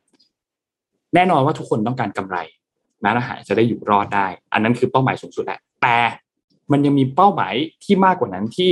อะไรมันคือเหตุผลที่ทำให้คุณมาทำร้านอาหาร อะไรคือเหตุผลที่ทำให้คุณตื่นมาทำอาหาร แล้วส่งไปให้ลูกค้ากิน อยากทำให้ลูกค้ามีสุขภาพดีไหมอยากทำให้ลูกค้าได้อาหารที่ทั้งดีด้วย แล้วก็ราคาที่ถูกด้วย อยากทำให้คนได้ภูมิใจว่า เออเราใช้วัตถุดิบจากเกษตรกรในจังหวัดนี้ ให้เห็นว่าวัตถุดิบท้องถิ่นเนี่ย มันดียังไง ได้เห็นว่าวัฒนธรรมอาหารในภาคนั้น ภาคเหนือภาคกลางภาคใต้เนี่ยเป็นอย่างไร ลูกค้าจะได้สัมผัสได้ว่าเฮ้ยคุณไม่ได้มีเป้าหมายแค่แบบ ตัวคุณเองต้องการจะทำร้านอาหารให้มีกำไรประสบความสำเร็จเท่านั้น แต่มันมีเป้าหมายที่ยิ่งใหญ่กว่านั้นอยู่ข้างหลัง อันนี้เนี่ยก็เป็นเทคนิคต่างๆ ที่เอาไปใช้กันได้ เชื่อว่าหลาย ๆ คนอาจจะต้องใช้เวลานะในการที่จะทำร้านอาหารเหล่านี้ เพื่อให้สามารถที่จะ speak out ออกมาได้ว่าร้านอาหารของฉันเนี่ยทำเพื่ออะไร และมีวัตถุดิบอะไรอยู่ในนั้นบ้าง ก็อยากให้ลองเอาไปใช้ดู เพราะว่าเรื่องเล่าในสมัยนี้เนี่ยเป็นเรื่องเล่าที่สำคัญมาก ๆ และเรื่องเล่าเหล่านี้เมื่อถูกส่งไปหาลูกค้าเนี่ย มันจะถูกบอกต่อ มันจะทำให้ร้านอาหารของคุณเนี่ยประสบความสำเร็จ ก็ลองเอาไปใช้กันดูครับ ขอบคุณอืมการรวบรวมข้อมูลอันนี้ ซึ่งเป็นดีมากนะ จาก Open Food ครับ ครับ เห็นพี่ปิ๊กยังมีข่าวอีกเพียบเลยครับพี่ปิ๊กลุยเลยไหมฮะ เชิญเลยฮะ อ๋อ ไปดูเรื่อง เราจำได้ไหมเราคุยเรื่องจะมีกราฟการหนึ่งที่เราอ่านทุกวันศุกร์เมื่อก่อนนะแล้วก็จะมาเป็นเป็นเรื่องที่แหมจะบอกขำก็ไม่ขำแต่มันก็ขำจริงๆก็คือ ที่เราชอบใช้มุกกันว่าไม่ใช่ขอบอะ ก็คือตัวเลข jobless claim ที่สหรัฐอเมริกาครับอ่าอ่าอ่าอ่าที่ว่ามันสูงมันสูงจนรู้สึกว่า โอ้โหเนี่ยเราก็บอกทางขวาเนี่ยไม่ใช่ขอบนะ เพราะว่าเป็นตัวเลขนี่จริง ๆ ตอนนี้เนี่ยตัวเลข jobless claim ในสหรัฐอเมริกา โอ้โห ลดลงแบบที่เรียกว่าลดลงจนน่าใจหายครับ ก็คือ weekly jobless claim ที่เราหรือคำเต็มที่เรียกว่า initial claim for unemployment insurance นะครับ ตอนนี้เนี่ยกลับมาลดอยู่ลดลงมาต่ำ เกือบเท่าในในช่วงเวลาที่ก่อนจะมีโควิด ก็คือเดือนมีนา 2020 แล้วนะครับ โดย jobless claim week ล่าสุดที่ 14 สิงหาคมก็คือเมื่อวันศุกร์ที่แล้วนะครับ อยู่ที่ 348,000 ตำแหน่งเท่านั้น ซึ่งต่ำกว่าที่คาดการไว้คือคาดการณ์ประมาณ 365,000 นะครับ ซึ่งลดลง 29,000 ตำแหน่งจาก สัปดาห์ก่อนหน้านะครับ ตอนนี้เนี่ยตัวตัวเลข double scale ของสหรัฐอเมริกาเนี่ยถ้าดูกราฟนะครับจะเห็นว่าลดลงตั้งแต่ช่วงปลายเดือนเมษาแล้วลดลงมาต่อเนื่องเป็นระยะเวลากว่า 5 เดือนนะครับแปลว่าเศรษฐกิจอเมริกาเนี่ยก็นะอย่างว่าแหละขับเคลื่อนได้เต็มที่แล้วนะครับ แล้วก็กลับเข้าสู่สภาวะปกติแล้วแน่นอน เพราะว่าตัวนี้เนี่ยเกือบจะเท่าแล้วนะถ้าเกิดลงไปอีกนิดนึงเนี่ย อไปแตะระดับที่เดือนมกราปี 2020 นะ แปลว่าเศรษฐกิจอเมริกาฟื้นตัวโดยสมบูรณ์ และไม่มีผลอะไรกับการจ้างงานอีกต่อไป อืมนะครับ อย่างที่ผมบอกอะ คนอื่นเนี่ยอืมเขาไปกันเขาไปกันแล้ว ออกวิ่งกันแล้วนะฮะเออเขาออกตัวแล้วอืมก็แก๊กๆอยู่เลย อืมครับอะมีตัวเลขอีกตัวหนึ่งมาให้ดูเกี่ยวกับเรื่องการจ้างงานแต่เป็นตัวเลขอีกฝั่งหนึ่งการจ้างงานคือเรื่องของกองทุนประกันสังคม ของที่จีนเนี่ยอ่าต้องเล่าให้ฟังอย่างนี้ก่อน ตัวเลขเงินประกันสังคมที่เราเก็บไปจากเราจากประชาชนจากนายจ้างทั่วไปเนี่ยทั่วประเทศก็ที่มีหลักการเดียวกันนะครับ ก็คือ พอภาครัฐเก็บเงินตัวนี้ไปแล้วเนี่ย เขาจะต้องเอาเงินตัวเนี้ยไปลงทุนต่อ เพื่อให้เกิดดอกผลแล้วก็เอาดอกผลเนี่ยเอามาใช้จ่ายไม่ว่าจะเป็น subsidy ในเรื่องของค่ารักษาพยาบาลอะไรต่างๆเนาะที่จีนครับก็เปิดเผยตัวเลขออกมากองทุนประกันสังคมของจีนนะครับ ออก หรือที่เขาเรียกว่า China Social Security Fund SSF เนี่ยนะเปิดเผยผลประกอบการออกมาแล้วนะครับ ในช่วงปีที่ผ่านมานะครับ ล่าสุดเนี่ยได้ report earning นะได้ได้ได้มีมีผลตอบแทนอยู่ที่สามแสนเจ็ดหมื่นแปดพันเจ็ดร้อยล้านหยวนนะครับ หรือประมาณห้าสิบแปดจุดสี่พันล้านเหรียญสหรัฐนะครับ ซึ่งเป็นผลตอบแทนที่ ได้เรียกว่าเป็นผลตอบแทนอยู่ที่สิบห้าจุดแปดสี่เปอร์เซ็นตนะสูงสุดในรอบสิบเอ็ดปี แล้วก็เป็นตัวเลขที่เป็นสองเท่าของค่าเฉลี่ยที่ปกติแล้วอยู่ที่กองทุนเนี้จะสร้างผลตอบแทนอยู่ที่ประมาณ 8.5%เท่านั้นเองนะครับ ก็ถือเป็นผลงานชิ้นไหนเรียกว่าชิ้นโบแดงเกินพอนะชิ้นโบทองคำเลยแล้วกันสำหรับกองทุนในการบริหารกองทุนประกันสังคมของของหน่วยงานนี้นะครับ เพราะว่าอย่าลืมนะครับว่า เงินที่ใช้จ่ายในเรื่อง Social Security Fund เนี่ย มันมีแต่สูงขึ้น ในขณะที่เงินที่กองทุนเงินที่จะเข้ากองทุนหรือเรียกเก็บได้จากจากการจ้างงานมันมีแต่น้อยลง เพราะว่าต่อไปเนี่ยแรงงานจะหายากขึ้นนะคนจะถูกทดแทนด้วยหุ่นยนต์เวลาโรงงานใช้หุ่นยนต์หนึ่งอ่าหนึ่งรายผลิตเนี่ยไม่ต้องจ่ายประกันสังคมให้กับและลูกจ้างประมาณยี่สิบสามสิบคนเนี่ยผมคิดว่าต่อไปคือ ถ้าไม่มีการจ้างงานก็จะไม่มีประกันสังคมไง นี่คือสิ่งสัญญาณที่บอกว่า ผมไม่รู้ว่ากองทุนประกันสังคมบ้านเราเนี่ยเขาบริหารเงินได้ดีแค่ไหนแต่ที่ผ่านมาค่อนข้างดีนะครับ ผมผมไม่เคยได้ยินว่า ผลตอบแทนจากกองทุนผลตอบแทนจากกองทุนประกันสังคมบ้านเราที่เอาเงินไปลงทุนเนี่ย แล้วขาดทุนเนี่ยผมไม่เคยได้ยินนะเพียงแต่ว่าผมไม่รู้ว่าในปี 2021 ที่ผ่านมาเนี่ยที่ปีที่ปีเนี้ยครึ่งปีแรกเราได้ผลตอบแทนยังไงบ้างนะครับ ก็เลยจะ ฝากทีมงานแล้วกันหามาให้ด้วยเดี๋ยวเอามาเล่าให้ฟัง เพราะว่าเงินก้อนนี้สำคัญจริงๆนะครับถ้าไม่มีเรื่องนี้เนี่ยโอ้โหเราจะมีปัญหามากในเรื่องการรักษาพยาบาลนะนี่กองทุนประกันสังคมเนี่ยในอนาคตเนี่ย จริง ๆ ไม่ใช่เฉพาะเมืองไทยนะฮะทุกประเทศเนี่ยจะลำบากเพราะอะไรรู้ไหมคือมันมันหลักคิดมันง่าย ๆ คนทำงานน้อยลงถูกปะอนาคตอะคนวัยหนุ่มสาวจะน้อยลงถูกไหมฮะแต่ว่าคนที่อยู่ในขอบข่ายที่จะต้องได้รับการ เอ่อ support จากประกันสังคม หลังจากที่เขาเกษียณอายุมันจะเยอะขึ้นเยอะขึ้นเพราะแค่คิดแค่นี้ปุ๊บเนี่ยมันก็เริ่มสยองกันนะเพราะว่าอัตราส่วนมันจะเพี้ยนอะ คือคนหาเงินน้อยลงคนใช้เงินเยอะขึ้นอืมนะเพราะฉะนั้นเนี่ยกองทุนประกันสังคมเนี่ยเอ่อจึงมีความเปราะบางนะในอนาคตใช่ใช่อ่าไม่ใช่เฉพาะในเมืองไทยนะอันนี้พูดถึงแบบเนี้ยทั่วโลกเป็นทั่วโลกจริงๆคทั่วโลรักบเป็นทั่วโลกอืมเพราะว่ามันมันมันสืบเนื่องจากอ่าเขาเรียกว่าอ่าอะไรนะ aging society ด้วย ใช่แล้วกองทุนประกันสังคมคือจะหวังเงินอุดหนุนจากภาคประชาชนและนายจ้างไม่ได้แล้ว เขาต้อง self fund ภาษาอังกฤษเขาเรียก self funding เนาะอืมก็คือหาเงินได้ด้วยตัวเองบริหารเงินจากการพอร์ตของตัวเองได้ เขาก็ทำได้ประมาณหนึ่งอะฮะอืมแต่ว่าถ้าเกิดว่ามันยังเป็นแบบนี้อยู่อะในอนาคตต้องหาวิธี ไม่งั้นคนที่เกษียณไปจะไม่มีเงินใช้จากประกันสังคม อันนี้ต้องระเราวังจะเราจะไม่มีเงินที่ดูแลเรื่องค่ารักษาพยาบาลอืมนี่คือสำคัญสุดเลย คอมเมนต์นี่สนุกใช่มากนะ what if วันนี้เนี่ยโจทย์เออถูก โจทย์ถูกมากเลยใช่ใช่อะสนุกมากเรามีสนุกนนท์ครับอืมนนท์มีข่าวหนึ่งครับ ที่เกี่ยวกับทางด้านของธนาคารแห่งประเทศไทยครับอืมเมื่อวานนี้เนี่ยทางด้านผู้ช่วยผู้ว่าการครับ คุณ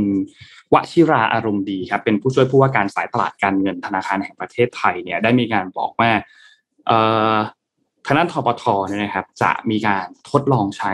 บาทดิจิตอลครับ ใน quarter ที่ 2 ในไตรมาสที่ 2 ของปีหน้านะครับซึ่งก็คาดว่าน่าจะไม่กระทบอะไรกับสภาพคล่อง แล้วก็เสถียรภาพของสถาบันทางการเงินครับคืออย่างนี้เขามีแผนที่จะทำ pilot test ครับเพื่อทดสอบการใช้สกุลเงินดิจิตอลที่ออกโดยธนาคารกลางเนี่ยแหละสำหรับการใช้งานในภาคประชาชน เขาใช้ตัวย่อว่า retail CBDC นะครับอืมในไตรมาสที่ 2 ปีหน้า ทีนี้ ตัว retail CBDC เนี่ยเขาก็จะเปิดโอกาสให้ทางภาคเอกชนให้ทางนักพัฒนาเนี่ยมีการเข้ามาร่วมทดสอบในครั้งนี้ด้วย โดยตอนนี้เนี่ยเขากำลังอยู่ในระหว่างการพิจารณารูปแบบ และก็หลักเกณฑ์ของการเข้าร่วมการทดสอบในรอบนี้อยู่นะครับ ก็คุณวชิราก็บอกว่าเบื้องต้นเนี่ยการทดสอบน่าจะเริ่มต้นในการภายในก่อนในทปทก่อนนะครับ โดยเน้นการทดสอบระบบกลาง ซึ่งจะมีผู้เข้ามาใช้บริการมาร่วมทดสอบด้วย เพื่อหลังจากนั้นเนี่ยพอเขามั่นใจแล้วว่าระบบมันโอเค รูปแบบโอเค ค่อยๆ ขยายออกไปทางด้านนอก ซึ่งก็จะมีขอบเขตการใช้งานอยู่ในในระดับที่จำกัดอยู่พื้นที่เรื่องของจำนวนผู้ใช้งานก็จะจำกัดไปอยู่ค่อยๆ ทดลองแล้วก็ค่อย ๆ ขยายเพื่อดูว่าความเหมาะสมดูความพร้อมของทั้งผู้บริการ แล้วก็รวมถึงผู้ที่มาเข้าร่วมการทดสอบด้วย รวมถึงรูปแบบในการบริการที่นำเสนอออกไปนะครับ ซึ่งก็จะครอบคลุมถึงพฤติกรรมการใช้งานต่างๆ นอกจากนี้เนี่ยทางด้านคุณวชิรายังบอกอีกครับ บอกว่า ทปทเนี่ยมีการเปิดเผยผลการศึกษาถึงผลกระทบของตัว Retail CBDC เนี่ยต่อภาคการเงินของไทย และผลสำรวจความคิดเห็นจากสาธารณชนต่อแนวทางการพัฒนาโครงการนี้ ก็มีรายงานอันหนึงออกมาเผยแพร่ไปตั้งแต่วันที่ 2 เมษายนแล้วนะครับ และสุดท้ายก็เอามาพิจารณา แล้วก็เตรียมที่จะทดสอบการใช้จริง ซึ่งทดสอบจริงในที่นี้คือการทำ pilot test นะเขาก็บอกว่าในด้านผลกระทบต่อภาคการเงินไทยนะครับ มีผลการศึกษาบอกว่าการออกแบบอันนี้ที่จะให้เกิดความสูงสุดต้อง ไม่สร้างผลกระทบอย่างรุนแรงต่อเรื่องของนโยบายทางการเงิน เรื่องของการทำงานของระบบสถาบันการเงินและเสถียรภาพ โดยภาครวมของภาคการเงินไทย ก็จะมีลักษณะสำคัญ 3 ข้อครับ ข้อทีหนึ่1 คือรูปแบบคล้ายเงินสด และไม่จ่ายดอกเบี้ย ข้อที่ 2 คืออาศัยตัวกลาง อาจจะเป็นสถาบันทางการเงินในการแลกเปลี่ยนดีเทล CBDC กับประชาชน และข้อที่ 3 คือมีเงื่อนไขและระยะเวลาสำคัญสำหรับการแลกเปลี่ยนตัว Retail CBDC ตัวนี้ในจำนวนมากๆนะครับ ทั้งนี้เพื่อไม่ให้เกิดการ แข่งขันกับเงินฝาก หรือการโยกย้ายเงินปริมาณมากอย่างรวดเร็วสถาบันการเงิน ซึ่งจะกระทบกับการทำหน้าที่ของตัวกลางในการรับฝากการฝากเงิน หรือว่ากู้ยืมเงินรวมถึงสถาบันทางการเงินทปทเนี่ยเขาประเมินว่าความต้องการในการใช้ตัวนี้เนี่ยน่าจะเพิ่มขึ้นอย่างค่อยๆเป็น ค่อย ๆ ไป แล้วก็จะเข้ามาเป็นอีกทางเลือกหนึ่งในการชำระเงินให้กับประชาชน ซึ่งอาจจะถูกใช้แทนเงินสด ถูกใช้แทน e-money ในบางส่วนในระยะเวลาถัดไป ก็ถือว่าเป็นอีกหนึ่งโครงการครับที่มาประกาศเมื่อวานนี้ว่าเตรียมจะทดสอบในไตรมาสที่ 2 ปีหน้าครับเดี๋ยวเดี๋ยวนี้ธนาคารแห่งประเทศไทยเขาไม่ใช้คำว่าแซนบ็อกนะสังเกตปกติไอ้คำว่าแซนบ็อกนี่ได้ยินบ่อยนะที่ที่อ่าโยทีสมัยก่อนเนี่ยเขาจะมีคแซรับนบ็อกนู่นนี่เออแต่แต่ตอนนี้ไม่ใช่แล้ววันนี้เขาใช้คำว่าอะไรนะ Pilot นนไพลอต Pilot เทส test Pilot อ่า test เออครับ ก็ส่งไป ก็อ่าลองดูไหมผมว่าไอ้ของพวกนี้ก็ต้องลลอองงดูอะมันก็มีคนวิพากษ์วิจารณ์เยอะเรื่องนี้แต่ผมก็ลองดูแต่ว่า ต้องลองแหละไม่งั้นเราก็ไม่รู้หรอกอืมอะบาทดิจิตอลนี่มันก็จะเป็น centralized นะ เหมือนกับครับหยวนอืมดิจิตอลใช่ไหมก็คือว่าไม่ได้ไม่ได้เป็นเอ่อ decentralized นะฮะแต่ก็เมื่อกี้ก็ลองได้ก็ลองดู เมื่อกี้เห็น what if อันนึงแล้วอยากทำมากเลยคือ what if ถ้าเราได้จัด fan meet สัปดาห์หน้า เออ fan meet นี่เราเออเลื่อนมาตั้งแต่ต้นปีนะเรื่องเมษาและใช่ไหมและและ และดูทรงแล้ว ปีนี้น่าจะไม่ได้จัดโอเคปีนี้ไม่ได้จัด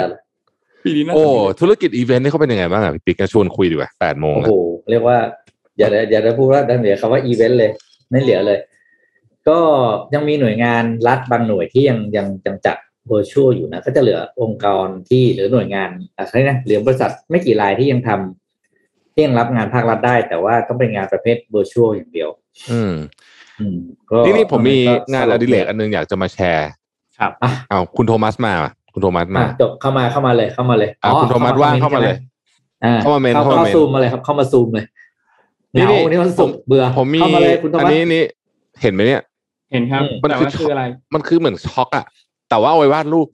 คือคือมันวาดง่ายมากครับ แล้วผมรู้สึกว่ามันเพลินมาก แล้วคือนึกออกไหมพอวาดเสร็จปุ๊บคุณก็เอานิ้วไปเขี่ยๆมันก็จะจางลงอะ อืมเออนี่ผมซื้อมาแล้วผมรู้สึกว่าเฮ้ยมันเป็นไอเอ่อกิจงานอดิเรกที่คลายเครียดมาก แล้วก็ไม่ต้องวาดรูปเก่งนะผมเป็นคนวาดรูปไม่เก่ง แล้วก็วาดแล้วก็เก็บไว้เหมือนเอ่อนอกเหนือจากไดอารี่ที่เขียนอะเราลองวาดอารมณ์ของตัวเองในวันนั้นด้วย อืมอืมอืมเออน่าโอ้งั้นน่าเดี๋ยวต้องซื้อต้องซื้อสีดำกับสีแดงมาสักลังหนึ่งอะเอานี้เราให้ดูว่า เออเอออัฟกานิสถานสมัยก่อนนะทีมงานภาพพร้อมยังอะพร้อมไหมฮะ อัฟกานิสถานสมัยก่อนเนี่ยนะฮะเออหน้าตาเมืองประเทศเขาเป็นยังไงนี่นี่คือก่อนแบบโอ้โหห้าสิบปีนะนานมากอืมนะฮะถ้าพร้อมแล้วเอารูปขึ้นมาให้ดูเลยนี่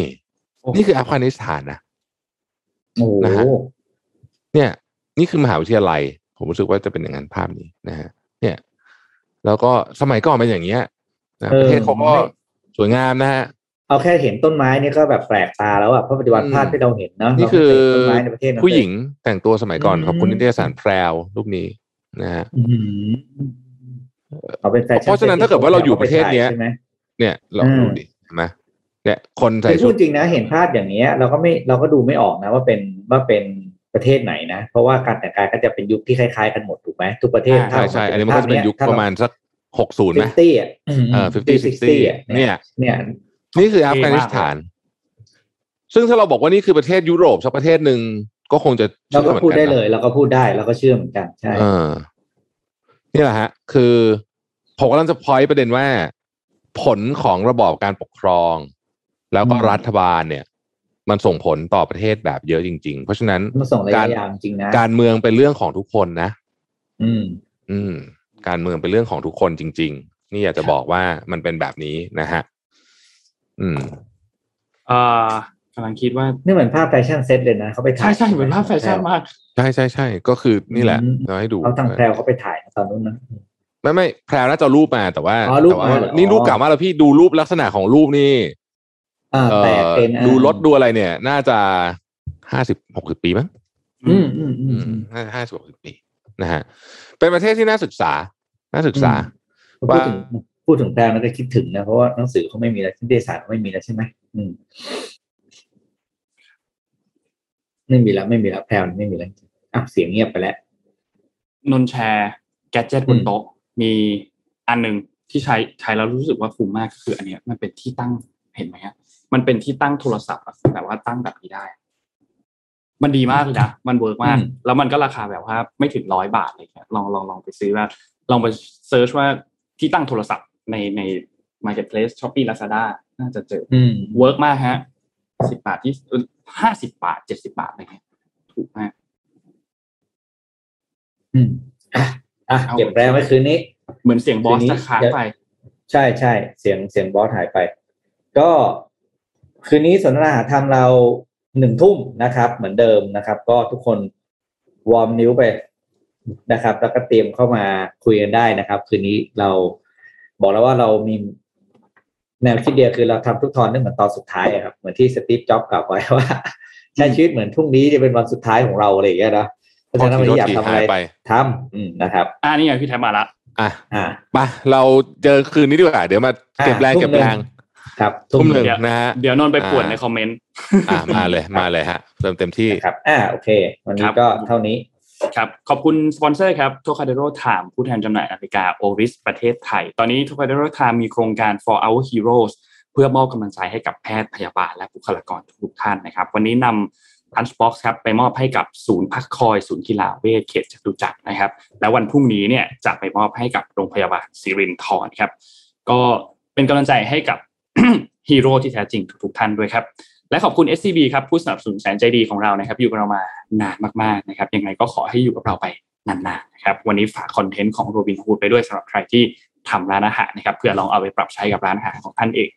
ขอบคุณผู้สนับสนุนรายการเซเลนีโลชั่นและเจลอาบน้ำกลิ่นน้ำหอมคอลเล t ชันเลิฟสตอรี่ให้คุณมีผิวหอม แล้วก็บำรุงติดทนนานตลอดทั้งวัน ตัวกลิ่นน้ำหอมวันนี้เป็นกลิ่นน้ำหอมที่มีหัวเชื้อนำเข้ามาจากประเทศอังกฤษนะครับหาซื้อได้แล้ววันนี้ครับที่วัดสันทุกสาขาหรือว่าวัดสันออนไลน์ แล้วก็ 1948 beauty com เซเลนีหอมไว้มั่นใจกว่าครับ และขอบคุณผู้ฟังทุกๆท่านด้วยที่ติดตามฟังสดฟังย้อนหลัง หรือจะฟังตีลังกาฟังกับหัวฟังยังไงก็ตามขอบคุณมากๆสำหรับผู้ฟังทุกๆท่านนะครับ มีความหมายกับเรามากๆ วันนี้รอติดตามสนทนาหาธรรมตอนหนึ่งทุ่มตรงด้วยนะครับ ดูเดือดแน่นอน เก็บอารมณ์ไว้ไปปลดปล่อยตอนหนึ่งทุ่มตรงครับครับไว้เจอกันอีกครั้งหนึ่งในวันจันทร์ครับ วันนี้เราสามคนลาไปก่อนครับ สวัสดีครับ สวัสดีครับครับ Mission Daily Report